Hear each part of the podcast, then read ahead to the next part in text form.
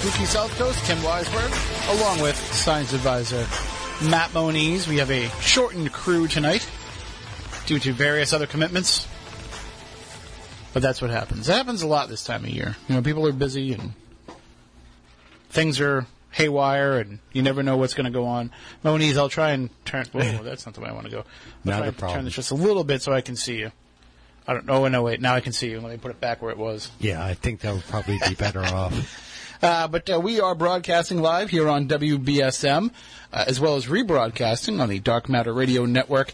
And as usual, the video feed is live at Spooky South Coast's Spooky TV. Just go to SpookySouthCoast.com, click on the Spooky TV link there, and you'll be able to watch the show as it happens. But tonight, you know, normally we have a nice, crisp audio stream coming out of the Spooky TV uh, coming directly to you from the board here. So you're getting the same audio you will if you were listening to it on podcast or listening to it on WBSM.com or on the Radio Pup app. Uh, but uh, tonight, you know, without Matt Costa, he always fixes all those issues before we go on. So, eh, we kept sitting around saying, you know what, we'll wait until the Red Sox post game starts, then we'll start setting everything up. So by the time we get ready and we start troubleshooting, it's like, well, I'm out of commercials to run. Let's just go with it. Hey, not unusual for us. That's the way it goes. So uh, if you need, if you are watching live on Spooky TV, uh, you just need to go to wbsm.com to get your audio stream. And if you're watching on Spooky TV, you don't know what I'm saying right now. So uh, you know, he's just sitting there like mouthing the words, and I don't. And uh, and and just Moniz on the bottom on the second half of that lower third that you have up there now. Yeah. Just put wbsm.com right underneath it. That way there. Because not everybody's going to know that it's the WBSM website is WBSM.com, although we do tell people uh, again and again. And of course, it's all right up there on the front page of SpookySouthCoast.com to help people with what they do, how they get the show. See, this is what happens, Audrey, when you have to run a multiple, you know, a multiple platform empire here like we do. this, yes. It's it's so much easier when we used to just come in here and press a button and go. Uh-huh. Although we didn't really know we were doing then either. We always pressed the wrong buttons, and podcasts never came out. Yeah, you're doing great. Yeah, we, well, we've been around for almost 10 years now, nine and a half That's years. what Matt was saying. So we figure give us another decade, we'll figure it out. Right. But we are here to talk about the paranormal as we are each and every Saturday night. And uh, there's a lot to talk about tonight. We have a bit of a shortened show because of the Red Sox, but man, is there stuff that we have to cover. A lot of things that have been going on in the paranormal world over the last seven days, uh, plus some things that are coming up on our calendar as well we want to make everybody aware of. And of course, a big event coming up uh, that we'll, we'll talk to our guest tonight, Audrey Starborn, about, and that would be the Experiencers Speak. And now you're you're just tagging them with the year now, right? Yeah, this is the fourth one, so experiencers speak four. Oh, you, you, you're going to go numerically? Yeah, well, I mean, that's really, I don't have to You're going to go Roman numerals? Or you're going to go, I don't know, know. Roman numerals probably be better. Roman numerals gives it more of like an epic, blockbuster type Yeah. feel. Yeah. well, But then, you know, it just, it, it does get a little bit weird. See, that's the thing. Like, higher Roman numerals, it works for Super Bowls. Yeah. It doesn't work so well for Star Trek movies. Right. You know, by the time you get to like Star Trek 8, it's just too many. But uh, we'll, you know, we'll, we'll definitely be talking about that tonight as well, letting everybody know what's coming up uh, at the fourth edition of Experiencers Speak.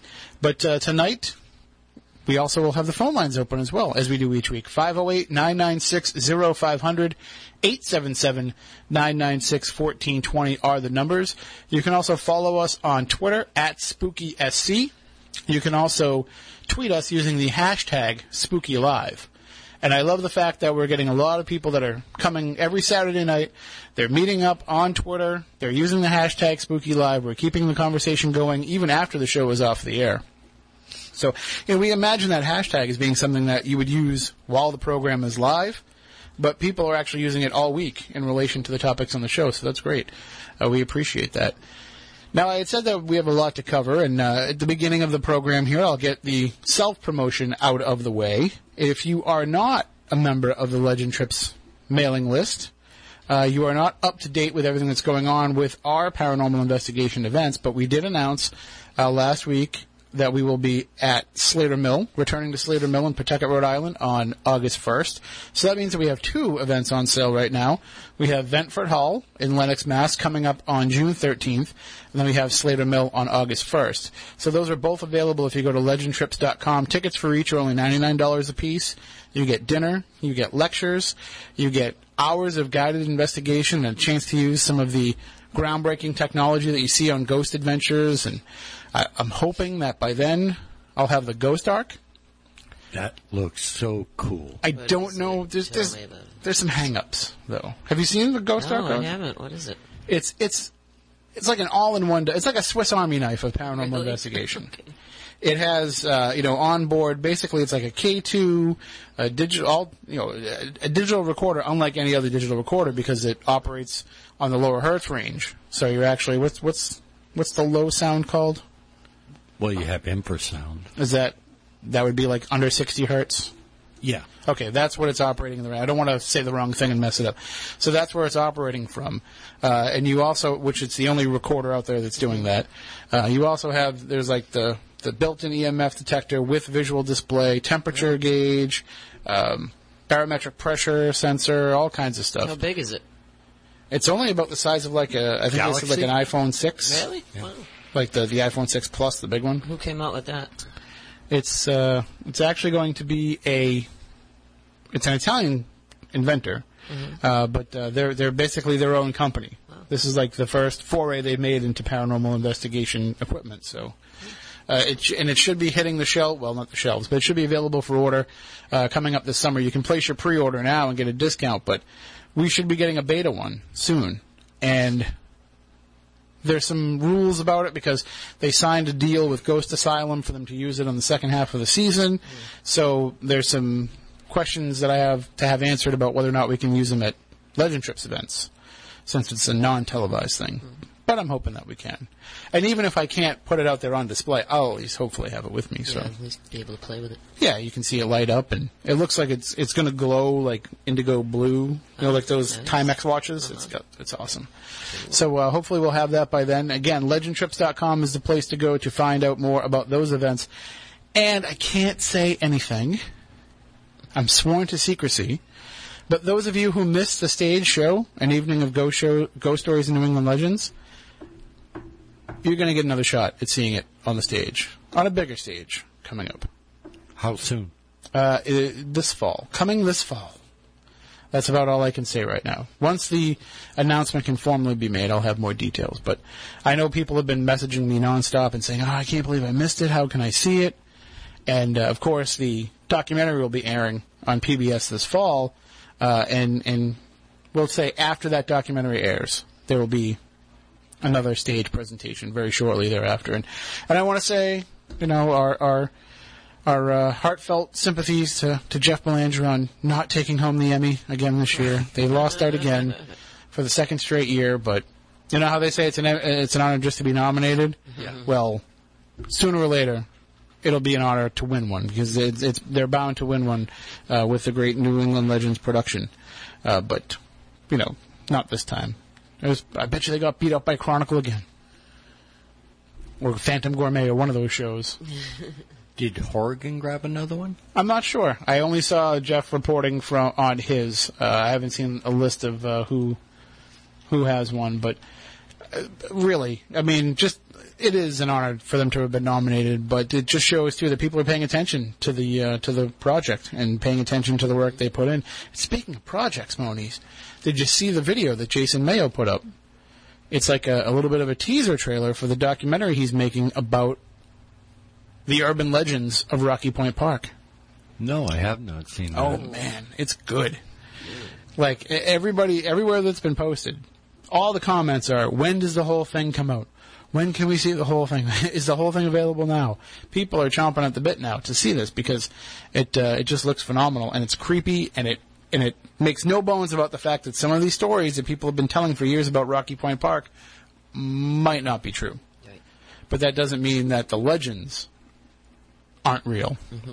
So I like that. I like that approach, and I'm pretty fired up. And anybody that saw Jason's work on Haunted RI, you know, you know that you're in for a treat. And fantastic narration by Andrew Lake. For the next 30 minutes. He basically, I just want him to announce me every time I walk into a room. Ladies and gentlemen, Tim Weisberg. he, he definitely has the voice for that does. stuff. and and uh, and I think it lends to the to the creepy vibe of, of what Jason's presenting. So, and I'm sure that when that comes out, there'll be plenty of people that will have stories to share about Rocky Point, enough that they can make another film. Oh yeah. So uh, we'll, we look forward to that when that comes out as well. So before we talk with with Audrey about uh, some of the stuff coming up, and and we'll talk tonight about abductions. We'll talk about UFOs, uh, something that people have been asking us to cover for a while now. And I say, sure, we'll get to those shows, and forget to conveniently mention that I'm terrified of those shows. but we Both you and Stephanie. we will still talk. yeah, Well, you'll. Quite a few people. I don't think I don't think it's a coincidence that she's not here tonight. I know that she had some you know family commitments tonight, but I I think it was very convenient because now she'll actually be able to go to sleep tonight and not stay up terrified.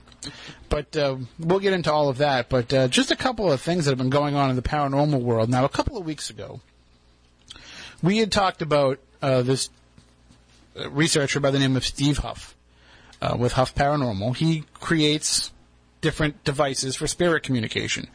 And people were getting on him because the day that B.B. King died, or actually, you know, the day after, but he was uh, on social media claiming that people had asked him to try to make contact with B.B. King and that he had reached some of these spirits who have been working, you know, who, who have been aware that B.B. King is now in heaven.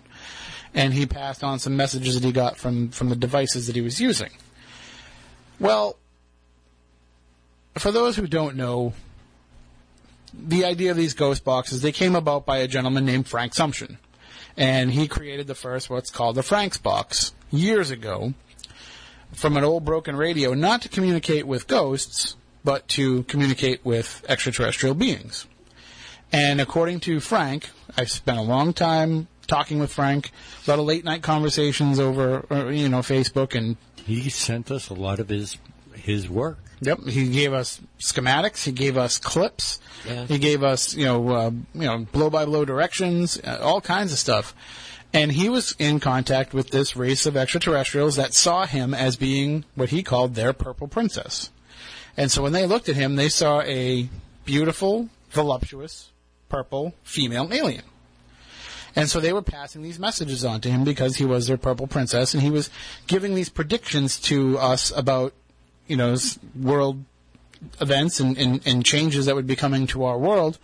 And people were scoffing and, you know, saying that Frank was just a, a crazy old man. Meanwhile, they're taking his devices into haunted houses and Yeah. claiming to make communication with ghosts, which he thought was crazy. He thought that we were all just talking to ourselves in the dark and that we were misusing the boxes and misinterpreting the messages that were coming across. Well, one thing that Frank always said, and he said so publicly numerous times, that if I die, don't try to use the boxes to communicate with me because I'm not talking to any of you. No, he really did say that. He was adamant. oh yeah. He was adamant about it. He, uh, right as I, s- right as I said that, the mouse on my computer just started going. The the you know the arrow icon. I hadn't. I wasn't even touching the mouse. The arrow just started going all over the computer. So I'm going to take that as a sign that it was Frank uh, saying hello. Whoops. Sorry. It's- it's I just went against your wishes, Frank. He's not. He said he wasn't going to talk through the box. He He did didn't say it wasn't through the Oh, I computer or didn't know he anything. died. He did. Die. Yeah, he did. He did. He passed away a few months ago. Oh wow. I didn't know um, and uh, and people have been, you know, claiming that they were going to communicate with him. But that's not the case. According to his widow Norma, uh, there have been a few people. Let me just read the statement that she gave us to read. This is in response to all the stuff going on about Frank Sumption. I truly don't believe he will come through for about 99% of the people who say that he does. I do know that he has come through for a very select few, and you already know who you are. But he would not talk to anyone who was trying to use his name for any monetary gain. Frank was adamant, by the way, this is m- my note here, about people not charging for these boxes, about people not reselling them. He gave these boxes away from old radios that he manipulated and, and built these devices out of. Uh, and, and he took great offense whenever anybody tried to sell him, uh, sell one of them or offer him money for one of them. Anyway, back to the statement. He did not believe in that. And all of you who know anything about Frank know this. He was a very private man, and if he had something to say, it would be to the person personally, not on any kind of public forum. He has told me, Norma, who has who he has talked to, that it is not public knowledge and never will be.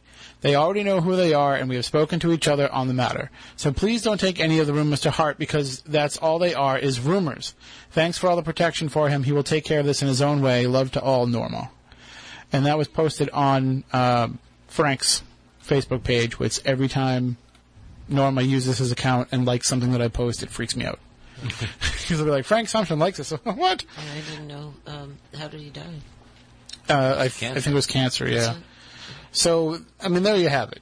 If he is certainly, I certainly agree with Norma that he would not be communicating with Steve Huff of all people, who Frank did not see eye to eye with some of his methodology and, and some of his uh, purpose behind what he was doing. So I want to thank everybody out there who has been rushing to defend Frank's position. And uh, I do find it interesting that there's some people that he did choose to communicate with. So it being a private issue, you know, I won't comment any further. Uh, but it, it just goes to show sometimes, you know, you want to try to use the ghost's name to make a name for yourself, and, and it'll backfire. Yeah. But I mean, Moniz, you've gone over this for years. You've seen people who have, uh, you know, you'll see psychics. I channel Elvis. you know, JFK comes to me and tells me who it is that killed him. And it was Magneto, by the way. But you know, but you you know you've seen this for a long time. Is, is it just kind of human nature to want to exploit the dead for your own fame? Is it just kind of you know the darker underbelly of who we are? Well, it's not just re- in recent times. The, people have been s- exploiting, you know, the voices of the dead for a very, very mm-hmm. long, long time. That's basis of most religions, actually, if you mm-hmm. think about it. But in terms of just trying to ride off their celebrity yourself, you know, and, and use their name to make your name, I think that's what people are taking a lot of offense with. No, I I agree. I think um, in these limited cases that you're talking about, it it's one of these things that they have the opportunity and they're going to take it. Yeah. And The person's dead, so they're not going to argue. yeah, that that that's just it. How are they going to stop them? Right, and there's no way to really prove that you are or you aren't in communication with that person. I mean, obviously, you can come in and say, well, you know, give us some sort of personal information that we would know that it's only them, but how Yeah. often is, is, is that going to work Shades out? of Houdini back in the day. And one of the things about it, though, is now with the, the technology being on the side of researchers, uh, it does make it a little bit more distinct when you are talking to somebody. You can say, well, that, yeah, that's definitely his voice. That's definitely something he said. You know, you have a little bit more of a communication. Years ago, people were doing this with a Ouija board, Yeah. you know, and just spelling out, oh, who am I talking to? Elvis. You know, Elvis, can you tell us, you know, your middle name? Aaron. Oh, wow. It must really be Elvis because he spelled the first and last and middle name. You know, like now it has to be. There, there's But did he spell the Aaron with the correct number of A's? well, sometimes even ghosts can misspell. but I, I just feel like now there's almost like an extra layer of verification for it. You know, it's like you, you can say, well, you can have a more direct line instead of having to go through a medium, instead of having to go through a Ouija board or something like that. You can actually hopefully hear from them in their own voice, which fine. Bring me Frank Sumption's actual voice, mm-hmm. which was very distinct, and then I might believe you, Steve. Until then, I'm not buying it, and I I don't like. And, and it, he he didn't say. I have to, to to clarify. He didn't say that he talked to Frank Sumption. He talked to spirits that told him that Frank is there with them, working on a way for them to communicate back with this side, which to me is a shady trick Right. because you're getting called out for talking to the spirits of celebrities. So now you're going to say, well, it's not the celebrity that I'm talking Somebody to. who knows It's- him. It's the other, you know. So basically, you're like the guy on Twitter who thinks you're a big shot because you talk to the person who tweets directly back and forth with the celebrity. you know what I mean? Secondhand. Yes. You know, like, well, at this point, you're playing the telephone game pretty much because you're saying, okay, well, you know, Matt Moniz has direct Twitter uh, conversation with uh, Christy Canyon. Is she still alive? I don't know. But he's like, no, I know this for a Do. I even really have a Twitter? That's true. that's why I use you as an example. But Moniz is tweeting back and forth with Christy Canyon. You know, that's awesome. He knows an actual porn star, they're tweeting back and forth. But I, I also tweet. I tweet with Matt Moniz. And Matt Moniz told me that Christy Canyon said this. Wow. You know, that's what it amounts to. Stupid. Nobody's buying it.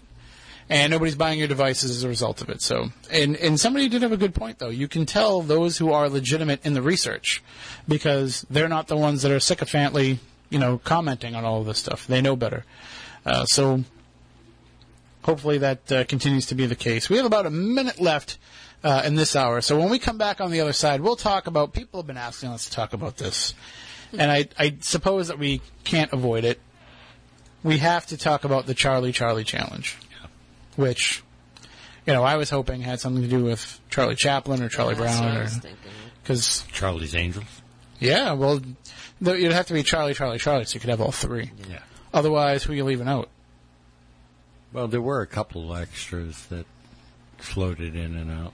I'm trying to think. It would it, it'd probably be Well, the only one right now would be Farrah Fawcett. Well, she has to get left out. Yeah, she's she's not with us. So, but although you, I don't know, it- maybe you can communicate with her with some pencils. There you go. But uh, we'll talk about this. If you haven't heard about it, it's uh, it's ridiculous, and everybody's been asking us, "What do you guys think of this? Is what do you guys think? Is this dangerous? Is it no? It's all garbage, and we'll tell you why Oh, that's I heard of. when we come back. on well, if I would have tried it if I could find two pencils. But Does it ha- really have to be pencils? Why not pens? I, you know, everybody uses the pencils, and I think that it actually, because of the shape of the pencil, it might have to be. We'll we'll we'll get into all that coming up, but uh, Pencils. why why pencils and not pens? But you would think in a radio station you'd find a, a couple of pencils, but you know we're not all third graders anymore. We've we've moved on to ink because we don't have to erase all of our mistakes. Oh boy, do I wish we could. but we'll be back in just a few moments with more spooky South Coast here on the new 1420 WBSM.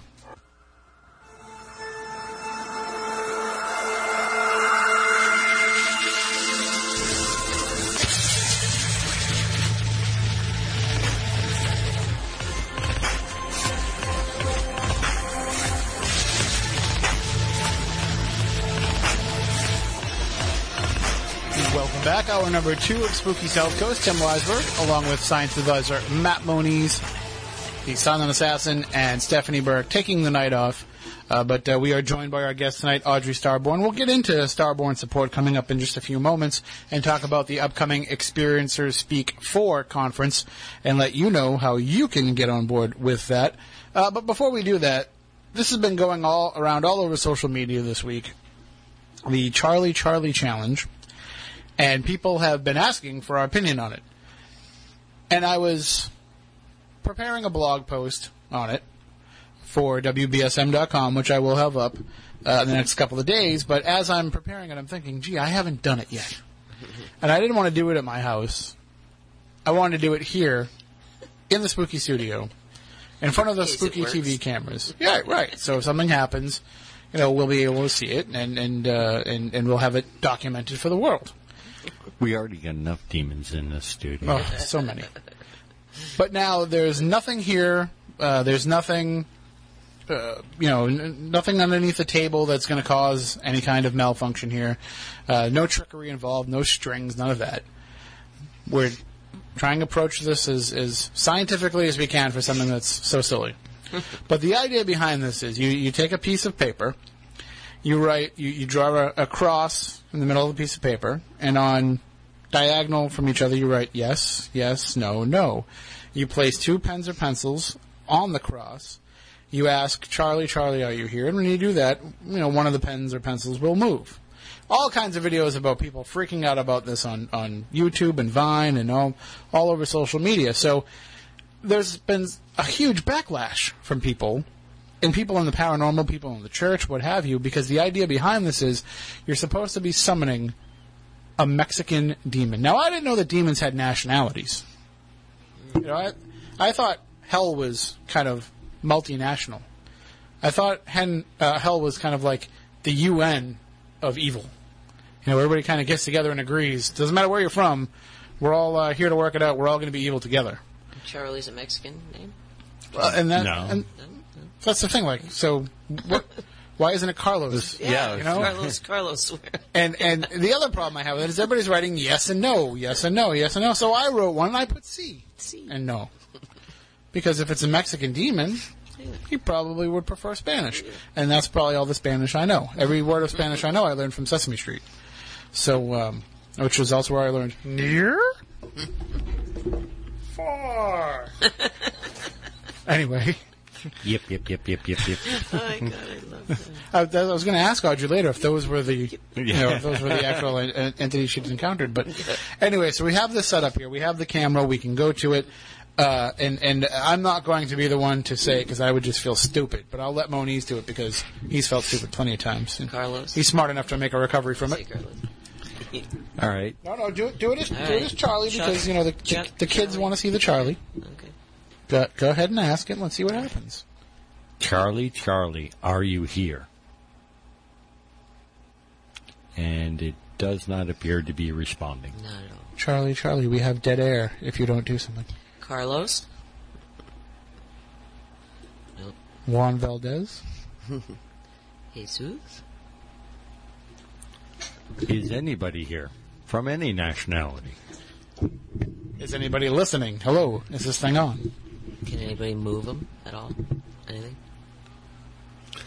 And then again, we're using pens, not pencils. Yeah. Well, and it looks like nothing's happening. Probably have to be number two. pencils. However, we could start talking, Okay. and one of them could just go.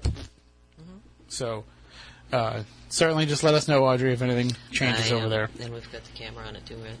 Well, I keep switching back and forth from Okay. it, but We we, we, it. we can always go back and, and be a few seconds late and be like, look, the pencil moved, and hmm?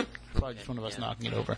But anyway, I mean, that's really how silly it is, and that's what people are getting so up in arms and, and all worked up about. Oh, you're summoning demons. Oh, you're inviting evil. No, you're playing a stupid magic trick, really. And and Moni, scientifically speaking, okay. what do you think is probably happening in all these freakout videos where everybody thinks that they're summoning a demon uh, and that this demon is reacting? I personally haven't seen any of the videos. I've just seen the photographs and, uh, and written articles. But if I was to guess, I would I would say it's either air movement in in the room or Shaking people- the table. Yeah, the, the, we'll call it very mundane, down to earth explanations. You know, is the somebody blowing and causing the pen to move or a pencil to move? The other thing that I'm thinking of is if you look at a pencil, pencils come two ways. Wooden, graphite, lead pencils come one of two ways, more or less. You either have a nice, smooth, rounded one like Yep. this, or you have the ones that are, I think, they're hexagon. Octa- octagon. Are they octagon? So you have, so you have either one of those. If you take the the octagon shaped one, you put them in a cross shape like that. You have the skinny ends meeting with the weight of the pencil around it. So it's it- you know it's almost like you're almost like when you put a finger on a basketball and try to spin it. You know you're at one point of it, but the weight is also evenly distributed, but still it's over the other sides. So it's not unbelievable to think that in that format, one of those pencils is going to fall and move. With the rounded pencil, even more so. Yeah. There's like whole kids games that are comprised of trying to put like two round logs on top of each other and balance them. You know, so like like imagine Lincoln logs if they didn't do that easy to use cutout Yeah. to make them all fit together. You know, so all I'm thinking is happening is you're putting them together there already in a precarious position, and then you're freaking out when they fall. So I don't see any kind of true evil behind that at all. I just see it as being, you know, physics. Those pencils are going to fall Yeah. or move. That hasn't stopped the church, though, from coming out and railing against this and telling kids to stop. Because even if this oh, trick Oh, that's- isn't the result of a demon, everybody getting together and trying to summon a demon will create one. Now that I can get behind. The idea that if enough people are putting this out there, that a Charlie will be created, demon, ghost, tulpa, whatever you want to call it, thought form, I think that that's quite a possibility. So we could have serious backlash from this in that regard that people are creating this, whether it be a, an actual manifestation or a psychosis. Like the It'll tall happen. man thing.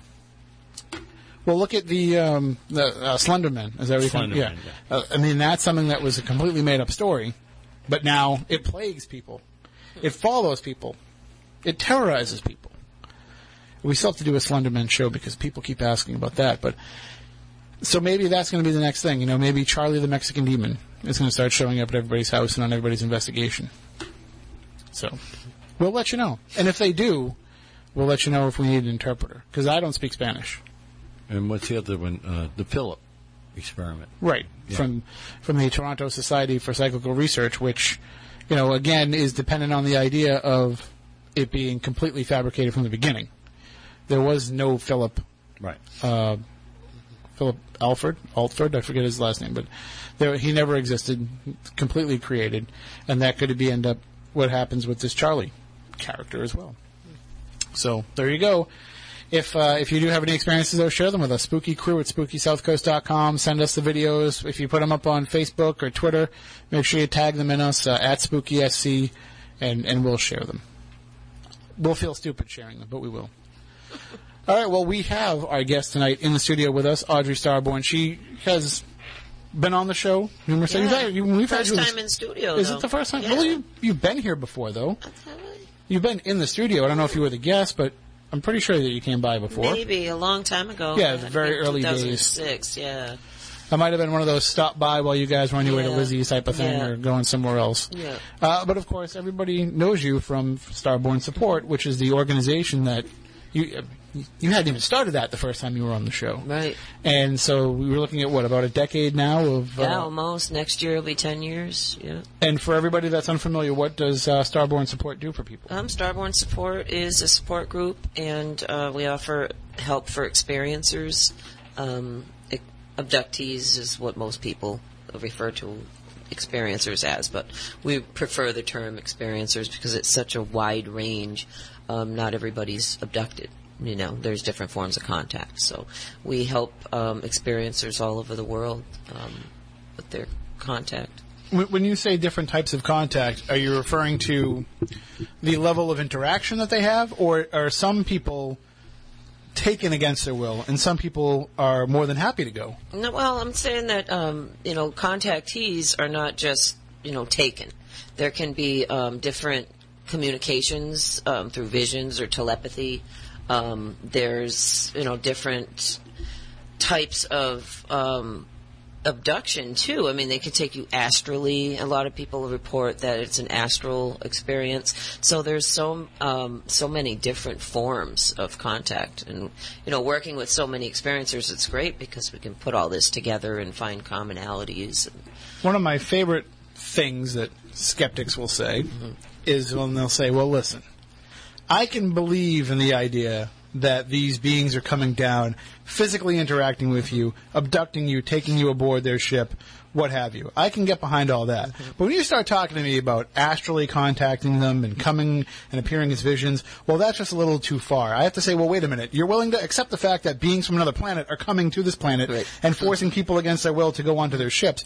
That is in the range of credibility for you, but you can't stretch it just a little bit more to think that there could be other Right. ways of I mean, they've always, they've obviously got abilities beyond our own, um, at least that you know humans have developed yet. It's probably in there somewhere, as we only use one percent of our brain or whatever it is. So uh, their brains are fully active. They can go places um, that we can't. Obviously, um, being here from another planet dimension. So um, yeah, it's not uh, it's not crazy to think that they can you know communicate, and we all experience the telepathy. So it goes beyond that. I mean, you've you've joked with me in the past about you know opening the third eye and, and things like that, but when they are communicating with you in that manner, is it that they are advanced enough to be able to do that and and, and kind of imprinting it upon you, or are they opening up that ability in you? They're opening it up, I think, um, and we're also connected to them. I mean, being experiencers, most of us go through it um, our entire lifetimes, and it goes through generations. So they could very well be altering, you know, our own genetics through our family lines to be able to, you know, come um, experience this and, and use these abilities. So we don't know yet. See, and to me, I'm I'm more fascinated by the idea that they can have that type of communication because we say that we could never be, you know, or, or at least mankind is very far off from having the ability to travel uh, through interstellar space like these beings can.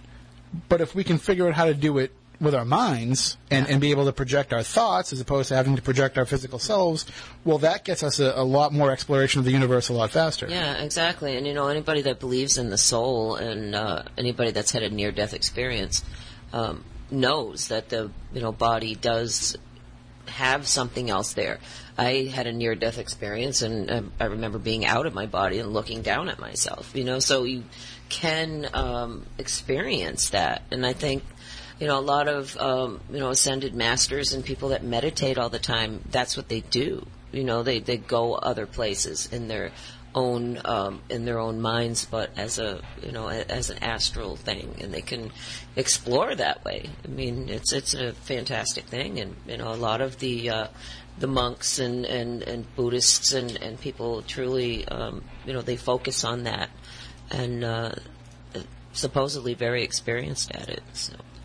I think too that when you're talking about the ability to communicate with these entities on a different level, to, to be able to open that up within yourself or have them open it for you, uh, I'm assuming that there's going to be some residual uh, effect on you afterwards. And, and, we talk a lot, and, and we can get into this uh, in a little bit later on. But you know, Moniz's research that he's done, where people have met under the um, management of these of these beings, mm-hmm. and then later on end up becoming connected later in life. So maybe they're they're leaving that kind of residual imprint on it, and that's allowing people to continue this communication amongst themselves. Yeah, that's a good point. Yeah. Well, let's take a little bit of a, a step back in terms of your own history. Now, you live elsewhere now, but you're from this area originally. Yes. Yeah. Spent how, most of my life here. How did these experiences first start for you?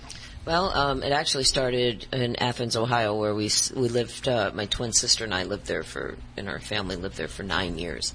Um, so we moved to Bridgewater Triangle when we were nine years old. But um, it started, you know, we'd uh, just go to go to bed, and we'd be very, very scared, and we'd tell our mom, you know, we don't want to go to bed. The bald man's coming. The bald man's coming. And we'd be in bunk beds, and uh, two of them used to visit us as kids, a tall one and a, and a shorter one and uh, they were the first ones that we would uh, would encounter. And um, you know, we started keeping journals, and when we were about seven or eight years old, um, drawing pictures in the journals. And my mother found the journals and would look through them and say, you know, they've got active imaginations. Wow. But uh, you know, back in what was it, '86, that Whitley Strieber's book Communion came out. Yeah. She uh, was in the grocery store um, checking out, and she saw the book Communion, and it was the exact same being that's on the front cover that's in our journals. So that's when she started to think about, wow, you know, that, there's something there. And she bought the book, obviously. I still can't look at it. I, I have a copy of that book. I ripped the cover off. I, just, I can't do it. Yeah, it's and that's you know one of the first um, real clear images that you got of that. And uh, you know, a lot of people that were going through similar things saw that book, and it, it is them. You know, that's it. He he had it, it pinpointed. So. So yourself and, and your twin sister Debbie, you were having this experience mm-hmm. with these creatures, mm-hmm. and you're both describing the same thing. Did you talk about it between yourselves at all? We did. We always had each other, thank goodness, because everybody else was just like, whatever, you know, it's you know, no such thing, and you know, just there's no such thing as monsters. We didn't know what they were. We didn't. We didn't have TV. We were out in the woods playing all day. You know, we didn't. You know, a lot of people, oh, sci-fi. No, we didn't have any of that. We weren't allowed to watch anything but like maybe a cartoon on Saturday. You know, so it wasn't anything that was influenced. Um, and where we were in Ohio, I mean, we had maybe one neighbor three miles down the road. We were in the middle of nowhere. So, uh, you know, we really didn't have, um, you know, a lot but our, you know, each other. So we'd go out and we'd, you know, spend the days together. We were always together. And uh, when we'd go to bed, we'd take turns trying to stay awake, just you know, while the other one's sleeping, just to keep watch. But right, you uh, guard, I'll sleep, and then yeah. I'll, you all guard, you sleep. Yep. yeah, but the uh, you know the old uh, they start coming, and you just really you can't stay awake. You'll start to get the paralysis, and you, you can't fight it. You know. So, is the experience now because uh, I know that it still continues to this day. The experience now is it still the same as what you experienced that first time? No, no. You know, there's there's occasions where they'll come in and they'll you know paralyze us and take us. Um, they don't always have to take us, like I was just saying. There's a lot more communications going on. There's a lot more visual um, visions, which is, I guess you call it remote viewing. We can see right to them. I mean, it's, I don't know what they're doing, um, but I had asked them once when I was on the craft, and I said, you know, what, what is the point? What are you doing? And he said that we're activating DNA for enlightenment purposes. And he told that to me, my sister, other experiencers have been told the same thing. Um, so, you know, through the uh, working with so many, you know, like I said, we get the commonalities, and then we'll start to have pieces of messages given to us, and they won't make sense. We're like, what does that mean? But you know, write them down in the journal. That's what we tell everybody. You know, it doesn't have to make sense right now. Just write it down, and then you know, later down the line, you'll run into um, another experiencer, and this is one reason why we do the conference because it's a place where everybody can gather and, and you know compare notes, so to speak. But some you know some somebody will have the other half of the message you got, and it's a puzzle. And we've been putting it together, and it's starting to really you know start to make sense to a whole bunch of people. And I may, uh, through the course of the discussion here, I may ask some questions that are kind of big picture questions that you might not have the answer to, Okay. that you might not know. Uh, feel free to qualify any answers by saying, you know, my theory or in my opinion or from what I've been told. Uh, because, you know, some of these I'm sure are just going to be purely speculative, but you've got the experience at least enough to, to be able to speculate on that. And, and with that in mind, why does it have to be this way? Why does it have to be uh, an abduction or, or a, a forced experience on it? Why can't it be something that's done on, you know, a volunteer basis where we think you've got the stuff that we need? Would you be willing to come and help us out? Right, and and we don't know that that's not the case. I mean, it could have been. You know, a lot of people believe that uh, you know we all volunteered to come here and incarnate here and do this. Um, I myself wish they would be like, you know, we'll be there at ten o'clock, so you could, you know, be like, okay, let me prepare myself, you know, and, and at least get ready for this because they are creepy. They're creepy. And you know, I'll even tell them because I know, you know, the first thing I teach is you got to get rid of the fear. You really got to work on the fear because after you get over the fear, then it becomes more enlightening. But it's never easy. And I'll tell them, I'm, uh, you know, I'm not going to hurt you, but you're creeping me out because you're creepy. You know, um, and the way they sneak around, it's so. I wish they would just say, "Look, you know, we're coming in, you know, a couple times a month, this day, this time. Let's just do that." Um, it would be a lot easier. But uh, you know, and and like I said, not everybody is taken either. I think there's certain ones of us that they need genetic samples from, physical things. I don't know, you know, something that they need to be hands on to to get from us. Or But it's know. still it's still forced upon the people. Yeah. It's it's not something that they Oh yeah, and nobody. they say, uh, "Do we have your permission to right. Oh, no, extract this from they you?" Don't, yeah, not not that we remember. You know, so Well, the duration of the event, uh, you know, when it does have, like, say, you know, you're you're taken to the craft. Mm-hmm. I mean, the duration of that event is that something that goes by for hours in real time, and and then you've come back because you know we hear a lot about missing time for people, Uh-huh. but how about on the other side of that? Sure, you're missing time here on Earth because you were taken and you have no recollection of where you went. But how about while you were there? Does it feel like time is is standing still, or It- can you? uh, that's a good question. Um, it's hard to explain. You know, there's a you'll have times where you don't remember anything, and you wake up with marks, and you're like, all right, they were here. Um, there's times where you remember them coming in, and you you know go through something with them, and you remember the fear, but then you don't remember anything else till you know you're returned, and you're like, whoa, what just happened? And there's other times, like I said, where if if you get over that fear, they give you more um, to I guess to remember, or you're allowed to remember more, and you get more enlightening things. You can have your questions answered. Um, I think where they're completely telepathic, and that's not just talking in your brain. They can feel energy. They can sense everything. Um, the fear actually affects them. You know, so they you know, put us out like we like we do when we take a tiger out of the wild. You know, we're not going to take it in kicking and screaming because it'll eat us. So you know, we got to put it out. and We don't want to hurt it at the same time. And everybody says that they're so bad, but why are they tucking us back into bed? Why do they care? And why do they take our memories away? Why don't they? If they're so evil, then why don't they let us remember all these terrible things? You know, they know the the human mind is fragile and can't handle a lot, and we're not meant to remember a lot. is the concept of them being evil and negative. Do you feel, in, in, in your experience, do you feel like that's because we're putting a a human rationale Yeah. on a non-human entity? Exactly. So exactly. to them, it's just procedure. Yeah, they're doing something that is necessary for the species, for the planet. I don't know. You know, could be upgrading. I don't know. Maybe, maybe they created us to begin with, and they're trying to fix the, you know, the mistakes. I Well, don't know. That would be one of my big picture questions. Mm-hmm. Is this God? It could very well be. Uh, well, the creator, uh, I don't think it's God, but it could be um, a creator of sort um, that, you know, engineered. I mean, we're doing it. We're doing it. We make, you know, monkeys and sheep and beagles and clones, and we know there's humans out there being cloned and made. You know that. They say there's not, but, you know, you know it's happening. Well, you've got a clone already. So, yes. At least one. so, in, but in looking at this, in that creator motif, you know, I, I look at it as a, as a two way street. And, and I, they, you say that they're coming to us and they're activating something in us. And I say, well, who are they to come and activate that in us? How- is that not our own journey to figure that out on our own? But then at the same time, I have no problem with scientists teaching monkey sign language so we can communicate with them. So Right. they're really, we're just the monkeys they're teaching the sign language Right. Well, you know, they're not going to let humans destroy the planet. Period. And you know, if they they could very easily come in and exterminate, no problem. There's no problem there. Um, to maybe fix what's wrong.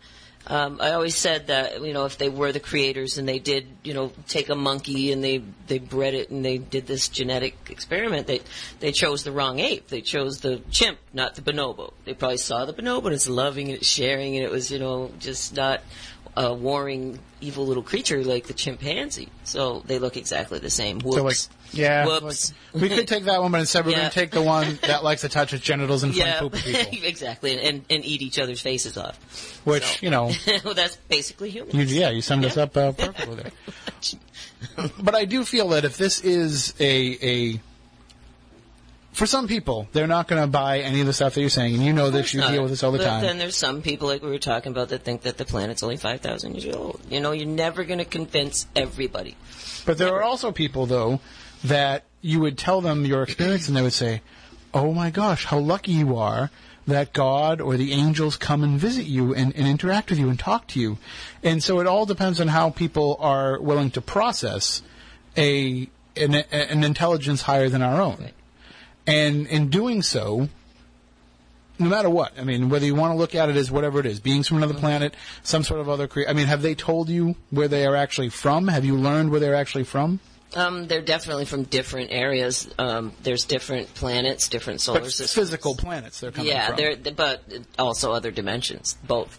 but it's it's not a matter of, um, you know, we are you from another time.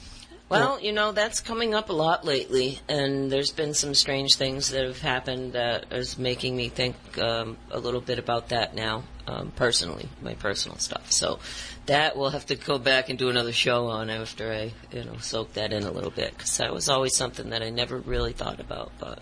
Well, when you're a young girl and, and your sister, when you're young girls, you're probably not privy to a lot of this stuff. Uh, but now that you're older and, and you can question, and they know that you can be messengers uh, for what it is that they're doing, how does the communication work with you when you encounter one of them now? Are you able to put out these questions? Are you able to get, or is it kind of just, you know, Well- speak when you're spoken to? Well, you know, there's been situations where I've been in classroom settings on these crafts, and there was one um, time where I, I got to ask them a question. We're sitting in there, and I'm looking around. It's a classroom setting, you know, people that looked human all around, and there's desks around me, and a teacher. And so I said, you know, what is the point of you teaching us everything if only to be forgotten when we're returned? And what he told me was everything that you need to know lay dormant inside you when, and will activate when the time comes. And so they're basically all this junk DNA we have, it's not junk, um, and all the extra space we have that we're not using in our brains, uh, there's, you know, it's storage. Storage. which that makes me wonder if, and again, I'm not discounting your experiences, and, and you can tell me if this doesn't fit into it at all, but maybe it's not actually physical beings coming from another planet, but maybe you and the other experiencers are all part of a collective consciousness together that the rest of us haven't ascended to yet, Right. that haven't tapped into yet, and that this is just the processing of that. This is just how you learn to be that collective together. Yeah. Is that something that is It's know- all a possibility. You know, none of us have the answers. Um, we know that we've been flying above the earth because we've looked down from these crafts and seen the earth. So, you know, we know we've been on these crafts. Um, we know that we've been, I've been under the, the oceans. You know, I've seen it. You know, or they're simulating it. I mean, it was a physical, actual physical experience. I know I met Matt crafts. well, so, and that's something that's something that I wanted to ask about because you know, listen, can't thi- make this stuff up. Monsters and Mysteries in America aired what last year, Yeah. and on that episode of the show, Mm-hmm. they focus. It, it was the Bridgewater Triangle show, but for all intents and purposes, it was you and your sister's life story as, as a major focus of that episode. And in that episode, watching it, Moniz, who was played by a very handsome gentleman on the show, which they call that stunt casting, but uh, it, on the show, the story, the the the, the um, what's the word I'm looking for? The recreation is explaining how you had connected on a ship, and and people Yeah. are asking me, like, I didn't know that, I didn't Yeah. know that, and I Well, like, nobody I, did. I didn't know that. We had to keep the secret for over 20 years. You know, how'd you meet Matt? In a bar, you know? Right, It's and Moniz had never say told me the whole story, No. you know, Yeah. and he'd, he'd always said, oh, they used to come in, you know, you know where I used to work, they used to come in there all the time. Well, he came out at uh, Experiencers Speak 1, the first one, 2012. So, but that was the experience for you to have met there, Mm-hmm. and then later on cross paths. Yeah, 10 Here years later. Yeah, and we recognized each other instantly. It's just, it was something that I'll never forget. I mean, and, and our brother was actually playing at the club, and I had got him the gig there, so we just walked in, and it was the club that I uh, had been to before. We used to work there before it was uh, renamed. So we walked in, and uh, you know, I looked over, and Matt's doing sound, and my brother was setting up, and I looked at Debbie, and I said, you know, look. She's like, oh my god, and you know, we got a drink, and within minutes we were over there, you know, talking aliens, and of course my brother's doing sound check, and we had no idea. He's like, we're going to play this original song that we're going to play for the first time, and it was called "My UFO's Up on Blocks." So we had like this theme song going on, man. It was crazy.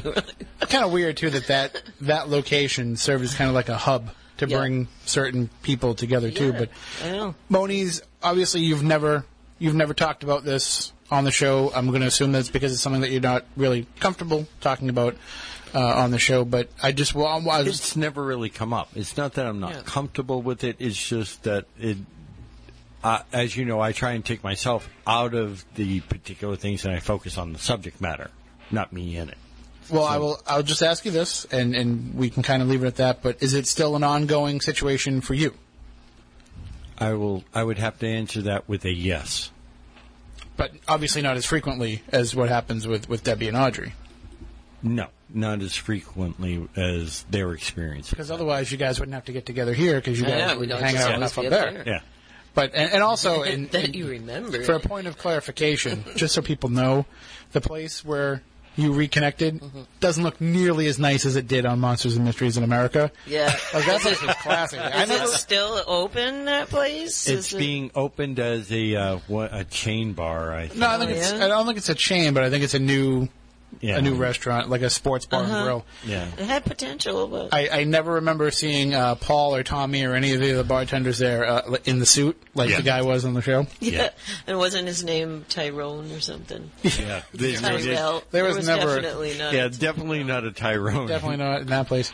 Uh, but the what I find interesting about those type of stories, and I know Moniz, we've talked about your research in that regard um, for a long time, but there's that instant moment of recognition because you recognize each other from that experience. I could. How many times a day do we run into people and we're like, "Where do I know that person from?" Well, this was like one experience 10 years before that we were allowed to remember. We were in this room and he was brought in and introduced, you know, so we left with that knowing, you know, who was that? I don't know. Uh, the direct no. And then 10 years later, you know, you don't, it just fades from your mind until, wait a minute, there he is. And then it just all comes back. It's instant. What I find really interesting is I had just gotten out of a uh, relationship with um, a person. That's was how we were originally introduced. So th- I was already reeling from that type of encounter, and I just you know stepped out of it, and then all of a sudden. Here we go. Audrey and her sister walk in, you know, literally months after, you know, having lived with a woman that I've met before in that particular situation. And it's like, oh my God, here is life slapping me in the face again. Here we go again. But we're still friends, and it's been what?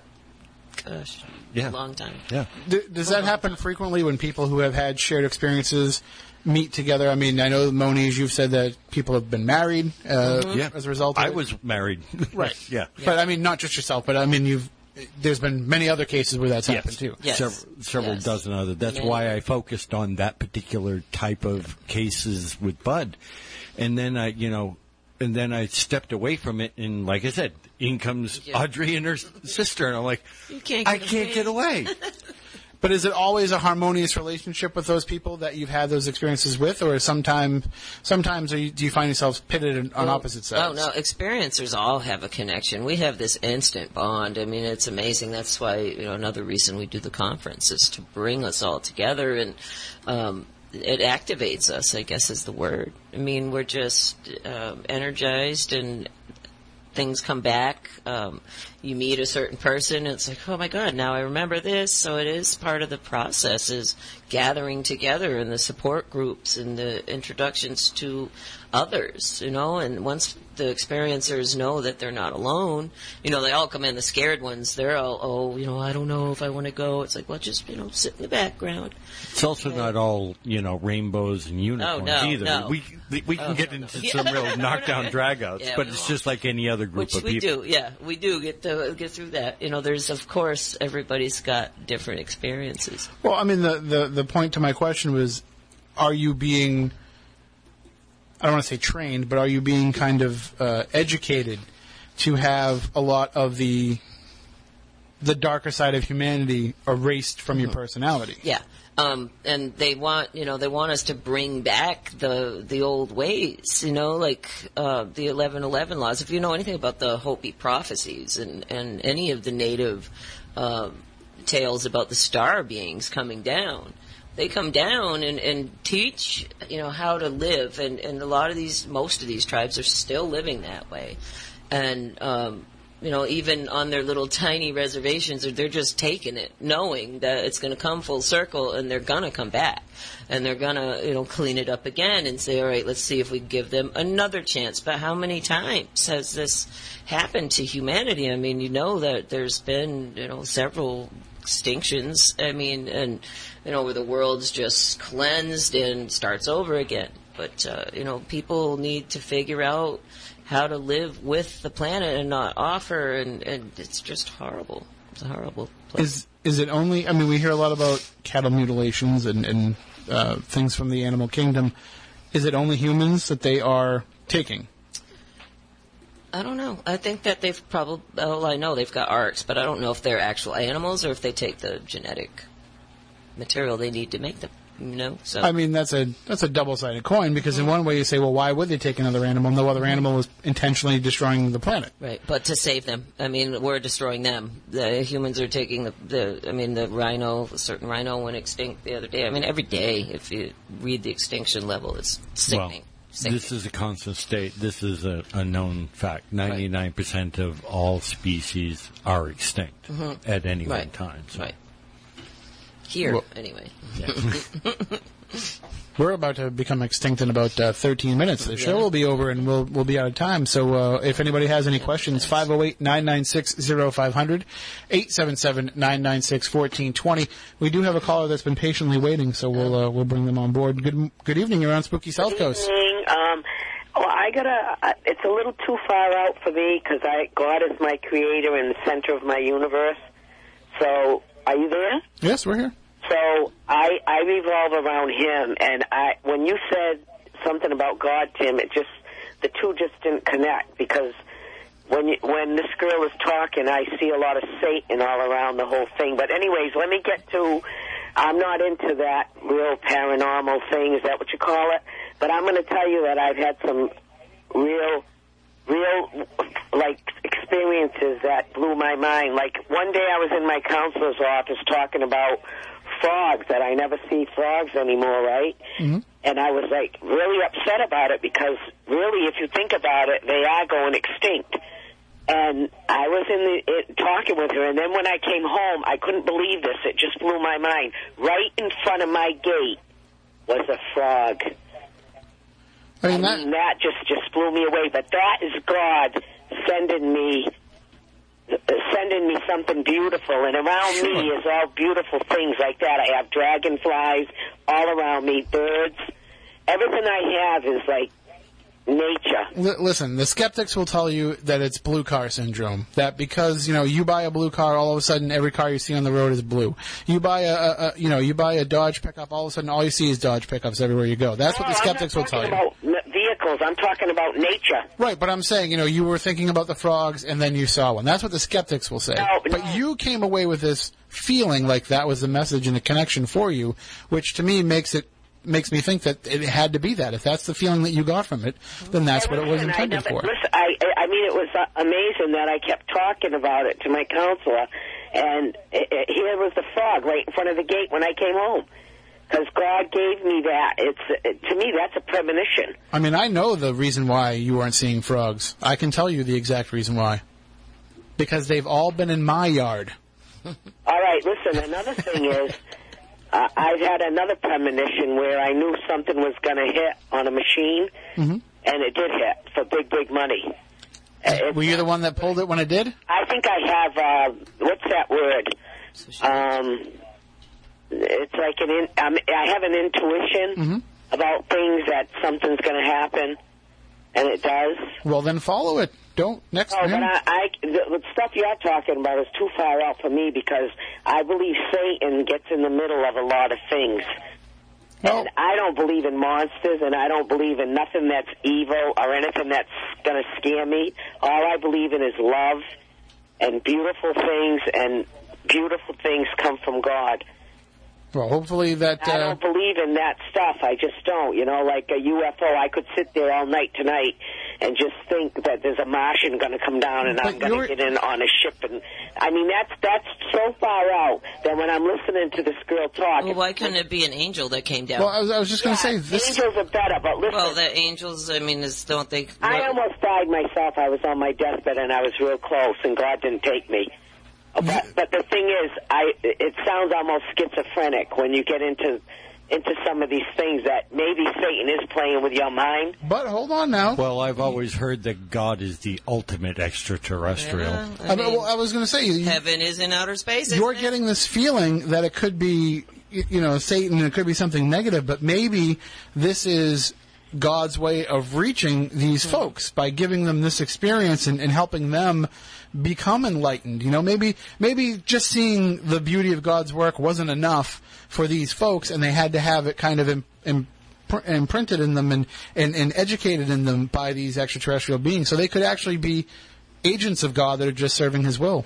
Well, then I guess the bird that's sitting near me every morning, the birds and the bees that I got around me are extra. What do you call it? No, no, no. no uh, you're, you're looking at it. and- and Nature. I'm, I'm flipping the, the opposite direction. I know it's too far out for me to to uh, grab onto because you know what? I'm I'm down to earth.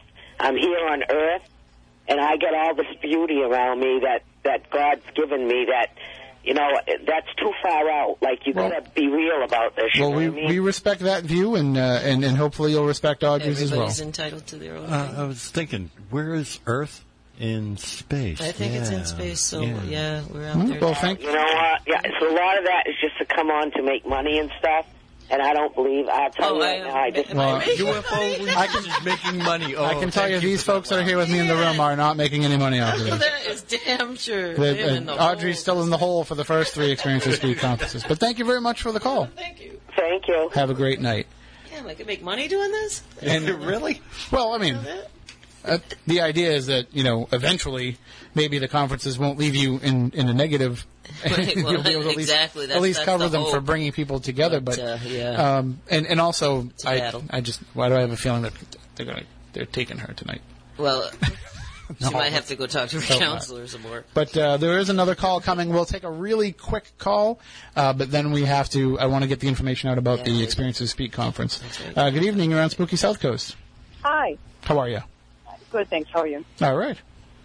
I've seen on the History Channel or one of those channels where they show biblical art or something like that, and they actually show spaceships within the art. Yes, a lot of uh, both.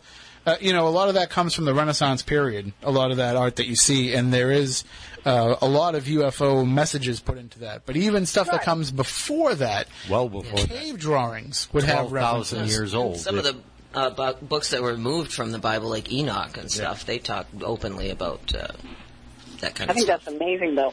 I mean, that that's proof right there that I mean there was contact way before now. Oh yeah. I mean, it all depends though on how you look at it in in terms of what this contact is. I mean, I've we Moniz and I debate about this all the time. Every time the subject comes up, I look at these beings as being the same thing as what were fairies to people a hundred Right, years ago, as what was you know It's another called archetype. Angels, the birds. Yeah, it's The all, archetype. it's all the boogeyman. That's Yeah. all what it is. It's all the Well, but boogeyman. I, I've, I've also read books where there are three different kinds. There's those to come here to help. There's those to come here to take, and there's also what they call the grays who are, are not good. So there's like supposed to be like three types of different No, alien like beings. Yin and Yang thing, you know, light and dark, good this evil. this caller sounds like somebody that would Light, like to go to experience or indifferent. speak. Yeah, yeah. But I, I have a question because something. I mean, I, I've had uh, weird experiences, uh, not of alien type that I can say. Um, but there's something that happened to me um, one day, and um, I was thinking of something. I wasn't talking out loud or anything, and um, when I left for work, there. I mean, this used to happen to me all the time on license plates and other things. But it was right there. What, what I was exactly thinking was right there in the license plate um, the, the uh, initial of the person, the date that was uh, of concern, and the other person's birth date. It was. I'm like, oh my god, they're in my head. How does that happen? I mean, how can you explain that? Syn- synchronicities. Right, They're, just- they're. You're oh, tapping that, in- That's, that's why I wanted to write my own book about what I mm-hmm. experienced about synchronicity. It's just amazing. I Yeah. just love it. You're tapping into a to a higher state. You're tapping into those beta waves and, and becoming part of the collective consciousness. Yeah, I synchronicities absolutely love are it. It's like- amazing. It makes me feel so alive, mm-hmm. so alive. Well, thank you very much for the call. And thank, Thank you. you. Have a great Good night. night. And uh, and certainly, I would love to talk about this more with people uh, coming up on a future edition of the show. But we are up against the clock tonight. We want to get the information out Yeah. about Experiencers Speak Four. When when is it happening? It's August 28th and 29th. It is um, in Portland, Maine, as usual. It's three hours away from New Bedford. You know, so it's not that bad. Everybody thinks about Maine. They're like, oh, can't go to Canada today. You know, but this is not the case. Um, it's more like going to New Hampshire. So um, it is August 28th, 29th, and it's at 81 Riverside Street at the Fireside Inn this year. It's not at the Clarion. Um, you can get tickets. Call me because I'm having some problems. With Yeah, we, I've basically, the, your account got hacked. Yeah, and, and they're they're lying and telling people that it's sold out. They they don't want me to have the conference, but that's a whole other story. Anyway, Who will be at the conference? Who can um, people come this year we've got um, Friday night. It's a banquet. We're gonna have a big banquet, and we're actually having speakers at the banquet. So we're gonna be um, enjoying dinner, listening um, to the opening uh, person who just who just wrote an interesting book, which actually goes along with our little uh, chat tonight about uh, religion and God and all that. And uh, it was. Uh, uh, Reverend John Polk, um, very interesting man. I can't wait to hear him speak. Um, Kathleen Marden will also be speaking that night, and Tom Reed, who you know just got Yeah. his case inducted into the Historical Society, so it's recognized. Um, Peter Robbins, of course, is our MC again. He's just wonderful, and we're going to give him some time to chat just because of everything that's going on with Bentwaters, and give him time to, you know, tell people what's really going on instead of all the lies and disinfo that's being spread out there. So he's going to actually talk this year. Uh, Mike Clelland will be back. Suzanne Chancellor, um, Eric Mitchell, very interesting case. A lot of evidence, um, new.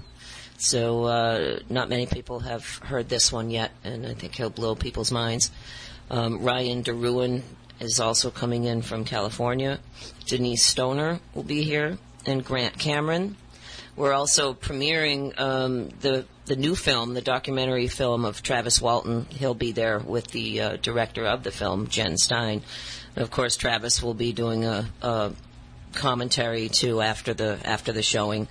Um, we're going to have the film on Saturday night uh, to wrap up the whole conference, and you know we'll probably roll in a bar for a few hours. You know, have people wind down with the the film and uh, and a drink, and and you know get to relax a little bit. And uh, yeah, you can call me at uh, 207 77 no wait a minute 774 766 2558 um, we have discounts at the uh, Fireside Inn as well. It's 109 a night. You can't beat that. No, that's Uh, great. You can't beat that with a stick. So uh, yeah, and that's uh, that's the 207-774-5601 to book your room. Just mention the Experiencers Speak conference. Um, the VIP package includes everything, and that would be 150 for both days and the dinner. And then if you just wanted to come in on Saturday, it's 50 for Saturday all day. And single speakers um, will do for ten and twenty dollars, depending on like the time of day. And we'll usually they come in, you know, towards the end, we'll let them stay if they want. You know, just come on in. So, Well, it sounds like a great weekend. We're just about out of time, but we'll give people the information more uh, in the coming weeks as well. And Yeah. you can go to starbornsupport.com to find out more information. yeah, and Stan Friedman will also be there too, just hanging out, and he'll have his books for sale. So- Awesome. Well, thank you so much, Audrey Starborn, right. for joining us. Thank and you. We, until next week, we want you all to stay spooktacular.